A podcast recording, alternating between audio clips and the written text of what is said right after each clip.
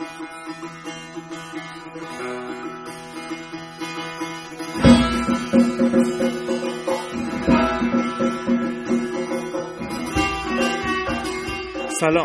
با همین با پادکست شاهنامه بخوانیم پادکست ما این روزها یک ساله میشه.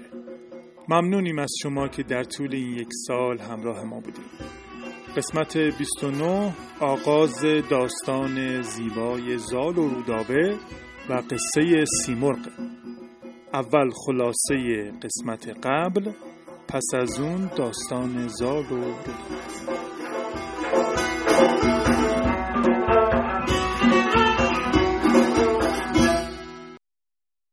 منوچه پس از یک هفته عزاداری و اشک ریختن برای مرگ فریدون بر تخت نشست و دیهیم پادشاهی به سر گذاشت. همه پهلوانان جمع شدند از پادشاهی منوچهر استقبال کردند و ستایشش کردند. منوچهر هم به رسم و آین کهن پس از ستایش پروردگار و معرفی خودش و برشمردن دلاوریهاش از شیوه حکومت کردنش به پهلوانان و بزرگان و موبدان گفت و از اونها خواست که در این راه همراهش باشند. همه با پادشاه جدید پیمان بستند.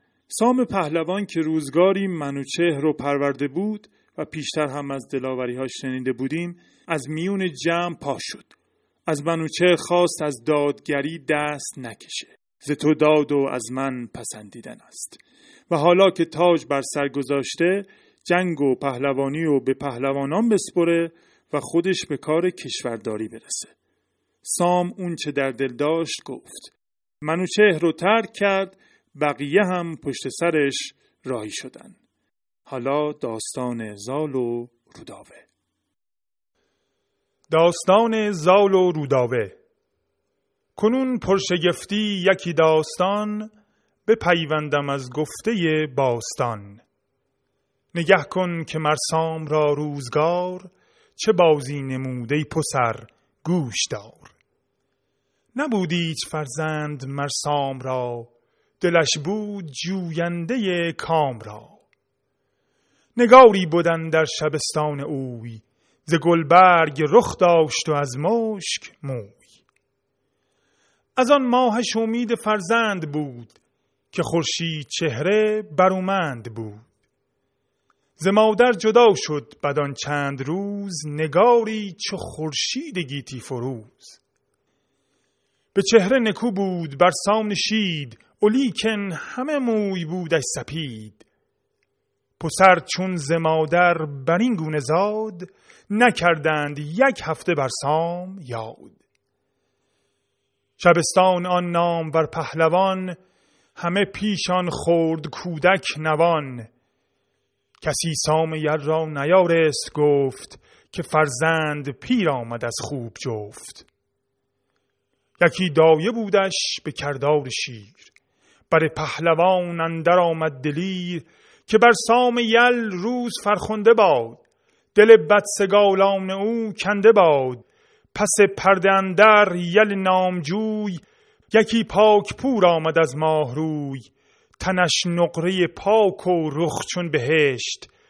بروبر نبینی یک اندام زشت. از آهو همان کش سپید است موی. چون این بود بخش تو ای نامجوی. فرود آمد از تخت سام سوار. به پردندر آمد سوی نوبهار. چو فرزند را دید موی سپید ببود از جهان سر به سر ناامید. سوی آسمان سر برآورد راست ابا کردگار او به پیکار خواست که ای برتر از کژی و کاستی بهی زان فزاید که تو خواستی. اگر من گناهی گران کردم اگر کیش آهر من آوردم به پوزش مگر کردگار جهان به من بر ببخشایدن در نهان. بپیچد همی تیر جانم ز شرم بجوشد همی در دلم خون گرم. از این بچه چون بچه اهرمن سیه پیکر و موی سر چون سمن. چون آیند و پرسند گردن کشان چگویم از این بچه بدنشان؟ چه گویم که این بچه دیو چیست؟ پلنگ درنگ است گر بربری است. از این ننگ بگذارم ایران زمین نخوانم بر این بوم و بر آفرین. بفرمود پستاش برداشتند از آن بوم و بر دور بگذاشتند. به جایی که سیمرغ را خانه بود بدان خانه آن خورد بیگانه بود. نهادند بر کوه و گشتند باز برآمد بر این روزگاری دراز. چنان پهلوان زاده بیگناه ندانست رنگ سپید و سیاه. پدر مهر و پیوند بفگند خار جفا کرد با کودک شیر خار یکی داستان زد بر این شیر پیر کجا کرده بود بچه را سیر شیر که گر من تو را خون دل دادمی سپاسیچ بر سرت ننهادمی که تو خود مرا ویژه خون دلی دلم بکسلت گرز من بکسلی چو سیمرغ را بچه شد گرسنه به پرواز بر شد دمان از بنه. یکی شیرخواره خروشنده دید زمین را چو دریای جوشنده دید. زخاراش گهواره و داوی خاک تن از جام دور و لب از شیر پاک. به گردندرش تیر خاک نژند به سربرش خورشید گشته بلند. پلنگش بودی کاچکی مام و باب مگر سایه یافتی ز آفتاب. فرود آمد از ابر سیمرغ و چنگ بزد برگرفتش از آن گرم سنگ. ببردش دمان تا بدل برز کوه که بودش بر آنجا کنام گروه. سوی بچگان برد تا بشکرند بدان ناله زار او ننگرند. ببخشود یزدان نیکی دهش همه بودنی داشت اندر زهش نگه کرد سیمرغ با بچگان بدان خورد خون از دو دیده چکان شگفتی بدوبر فگندند مهر بماندند خیره در آن خوب چهر. شکاری که نازکتران برگزید بدو داد تا او به لب میمزید. بر این گونه تا روزگاری دراز برآورد و دارنده بکشاد راز. چنان کودک خورد پرمایه گشت بر آن کوه بر کاروان ها گذشت. یکی مرد شد چون یکی زاد سرو برش کوه سیم و میانش چو قرو. نشانش پراگنده شد در جهان بد و نیک هرگز نماند نهان. بد نیست درباره چند بیت این بخش کمی حرف بزنیم. یکی اونجا که میگه از آن ماهش امید فرزند بود. که خورشید چهره برومند بود. بر به معنای میوه و سمر و حاصله پس اگه مثلا میگیم جوان برومند در واقع اشتباه تلفظ کردیم. و درستش جوان برومند. درخت اگه جوون باشه بارو بر میاره. در بعضی از ضبط ها و نسخه های دیگه شاهنامه اینجوری اومده. از آن ماهش امید فرزند بود که خورشید چهر و برومند بود. طبق توضیحات دکتر خالقی مطلق برومند به معنای بارداره مثلا درختی که بار داره. خورشید چهره بودن دلیل منطقی برای امید به فرزند داشتن نیست توی این بیت. اینجا خورشید چهره به مادر زال برمیگرده. یه بیت دیگه اونجایی که دایه دلیر و شجاع میاد پیش سامو میگه از آهو همان کش سپید است موی. چون این بود بخش تو ای نامجوی. یه معنی دیگه آهو عیب و ایراده. میگه تنها ایراد پسرت اینه که موش سفیده و بخش یعنی قسمت تو هم همین بوده. نکته جالب درباره زال و سیمرغ اینه که یک رابطه عاطفی بینشون شکل می‌گیره. شگفتی بدوبر فگندند مهر بماندند خیره در آن خوب چهر. شکاری که نازکتر آن برگزید. بدو داد تا او به لب میمزید. حواسش به خوراک زال هم بود. بخش نازکتر و لطیفتر شکار رو می‌داد به زال. همینجا می‌خوام یه آلبوم خوب موسیقی هم پیشنهاد کنم به نام سیمرغ. ساخته حمید متبسم. با صدای همایون شجریان. بخش آوازیش از این بیت شروع میشه. نبودی هیچ فرزند مرسام را دلش بود جوینده کام را. سازنده این اثر یعنی آقای متبسم از نسخه یا نسخه های غیر از نسخه تصحیح دکتر خالقی استفاده کرده و به همین دلیل فرقهایی با هم دارن. مثلا بیتی که خوندم اینجوریه. نبودی هیچ فرزند مرسام را دلش بود جویا دلارام را. یعنی توی این کار کار سیمرغ اینجوری خونده میشه. مصرع دوم با هم فرق دارن. اونجا میگه دلش بود جوینده کام را. توی این اثر موسیقی دلش بود جویا دلارام را. حتی در این کار بیتی است که در تصحیح دکتر خالقی نیست. یعنی ایشون این بیت رو الحاقی دونستن به این معنی که گفته فردوسی نیست. و اون این بیته.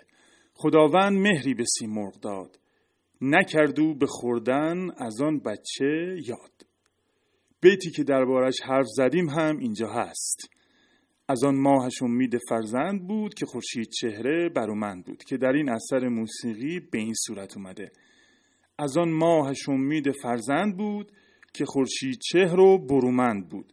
و گفتیم که درستش اینه که خورشید چهره برومند داستان زال و سیمرغ جزو آشناترین و جذابترین داستانهای شاهنامه است. کمی درباره خود سیمرغ حرف بزنیم. در متون گوناگون از اوستا تا متون ادبی و عرفانی پس از اسلام به سیمرغ این پرنده افسانه‌ای توجه زیادی کردند. سیمرغ در اوستا به صورت سعنه و مرغو سئنه آمده که احتمالا معادل شینه در سانسکریت باشه. به معنی شاهین یا عقاب. کلا هم اوستا شناسان اروپایی سیمرغ رو عقاب ترجمه کردند.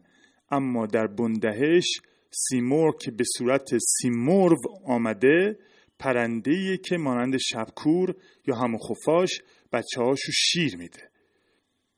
سیمرغ یه معادل اهریمنی هم به نام مرغ کمک داره که به دست گرشاسب کشته میشه. در اوستا سیمرغ پرنده فراخباله که در میون دریای فراخ کرد بر درخت ویسپوبیش یا همه درمانگر که دارنده تخم همه گیاهانه آشیون داره در بندهش و گزیده های زادسپرم هم همین روایت اومده. هر سال سیمرغ درخت بسیار تخمه را می افشاند و آن تخمهای فرو ریخته در آب می آمیزد و تیشتر ایزد باران آنها را با آب باران در سرزمین های مختلف می پراگند. البته در متون دیگه پرندهی به نام چینامروش یا چمروش هم به داستان اضافه میشه که کارش برچیدن تخما و تحویلش به تیشتر بوده که به نظر برخی محققان اینها همه برگرفته از همون سیمرغه که بر اساس ملاحظات تاریخی و مناسبت های گوناگون به این داستان اضافه شدن. البته احمد تفضلی در مقاله سیمرغ دانشنامه ایرانیکا این تعویل رو قبول نداره و میگه احتمالا سیمرغ و چمروش یا همون قو معادل دو صورت فلکی عقاب و ماکیانن. کوتاه هم از دریای فراخ کرد بگیم که دریایی استورهی در جنوب البرزه و حاصل جمع شدن بارون به دست تیشتره. فراخ کرد رو منبع اصلی بارون می‌دونستن و اگر به یاد داشته باشید نبرد گرشاس با گندرو هم در کنار همین دریا رخ داد پس سیمرغ تخمهای درخت رو تو آب دریا میریخته و دریا هم اونها رو به شکل بارون رو زمین پخش می‌کرده و به این صورت انواع گیاهان در زمین گسترده می‌شدن. در شاهنامه اما همون جور که خواهیم دید سیمرغ در نقش پزشکی دانا و حکیمی فرزانه و پیشگو از همین داستان زال و روداوه وارد میشه. البته در شاهنامه سیمرغی اجدهاگونه و اهریمنی هم هست که در خانه پنجم داستان اسفندیار به دست اسفندیار کشته میشه و چندی از شاهنامه پژوهان وجود این دو بخش اهورایی و اهریمنی رو وابسته به سنوی مذهبی ایرانیان باستان می‌دونن. آشیونه سیمرغ در شاهنامه البرز که همونطور که گفتیم بنابر اساتیر همجوار دریای فراخ کرد بوده. از البرز کمی بیشتر بگیم. البرز که در اوستا هرا به رزعیتی به معنای کوه بلند و در متون پهلوی هر برز نامیده میشه کوهی مثالی و اساتیریه که نخستین کوه و بزرگترین کوه بوده که همه کوههای زمین از اون منشعب شدن. در های اوستا اومده که این کوه بسیار بزرگ در میانه جهانه که هر روز ستارگان و ماه و خورشید بر گرد اون میگردن و جایگاه ایزد مهر و سروشه در بندهش اومده که البرز نخستین کوهیه که از تاختن اهریمن به زمین برخواست و تا 800 سال روید و به کمال رسید و کوههای دیگه از ریشه هاش رویدن. درباره حمله اهریمن در قسمت یازدهم توضیحاتی دادیم. در اصل اهریمن در زیر همین کوه در زمین زندانی شد و دیگه اینکه یک سر چینوت پل بر البرزه که از اونجا روان مردمان به بهشت و دوزخ میره. همچنان جای سوال و تردیده که البرز کدوم کوهه مثلا در شاهنامه خوندیم که فرانک از بیم زهاک فریدون رو به البرز کوه در هندوستان می‌بره.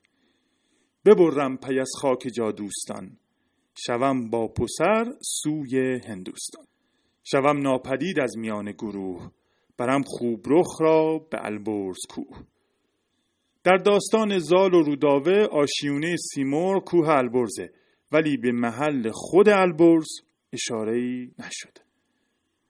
بنابر داستان نوزر پسر منوچهر البرز در پارس واقع شده. شما را سوی پارس باید شدن شبستان بیاوردن و آمدن. از آنجا کشیدن سوی رادکوه بدان کوه البرز بردن گروه. بنابر نظر دکتر خالقی مطلق رادکوه که در اینجا اومده کوه رادکان در شمال غربی مشهده غیر از اون در داستان گشتاسپ به برزکوه کوهی در نزدیکی بلخ اشاره شده. ولی به هر حال در هیچ جای شاهنامه منظور از البرز رشته کوهی به همین نام در جنوب دریای خزر نیست.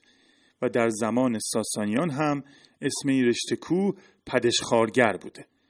البرز اساتیری رو خیلی با کوه قاف معادل دونستن. همون جور که انقا معادل سیمرغ در اساتیر عرب در کوه قاف زندگی می‌کرده. سیمرغ اساتیری پس از اسلام با انواع تصویرها و تمثیلات عرفانی همراه میشه که معروفترین اونها داستان سفر مرغان به سوی ملک پرندگان سیمرغه که در آثار مختلفی مانند رسالت و تیر بو علی سینا سفیر سیمرغ شیخ اشراق شهاب الدین سهروردی و از همه مشهورتر منطق تیر اتار نیشابوری اومده. در گرشاس نامه اسدی توسی هم سخن از سیمرغ اومده و گرشاس در یکی از سفرهاش به گرد هند همراه با مهراج پادشاه چین از جزیره رامنی دیدن می‌کنه. همان جای دیدند کوهی سیاه گرفته سرش راه بر چرخ ماه درختی گشن شاخ بر شخ کوه از انبوه شاخش ستاره ستوه بلندیش با چرخ هم باز بود ستبریش بیش از چهل باز بود. ز عود و ز صندل به هم ساخته به سربش ایوانی افراخته. دگر ره سپهدار پیروزبخت ز ملاح پرسید کار درخت که بر شاخشان کاخ بر پای چیست؟ چونین از بر آسمان جای کیست؟ چونین گفت کان جای سیمرغ راست که بر خیل مرغان همه پادشاست. هر آن مرغ کینجاست از بیم اوی نیارد بدین زان دگر کینه جوی. به کو هجدها و به دریا نهنگ.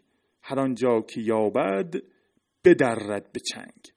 چو گمراه بیند کسی روز و شب ز بی توشکی جان رسیده به لب.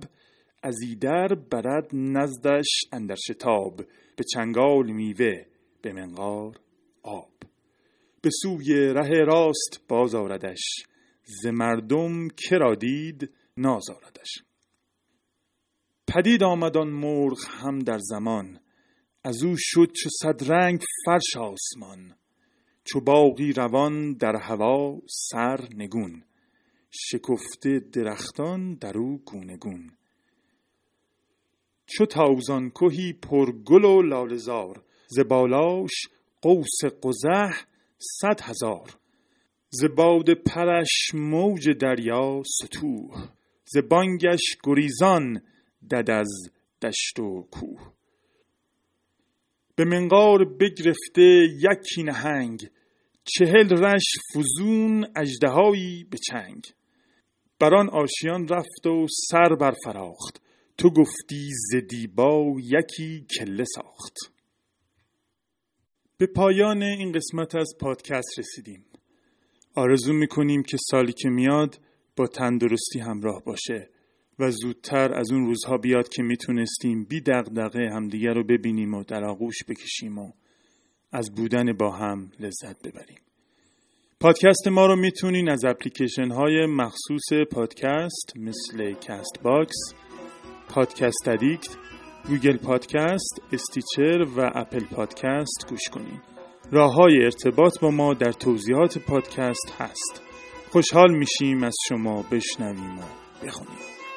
خدا حافظ.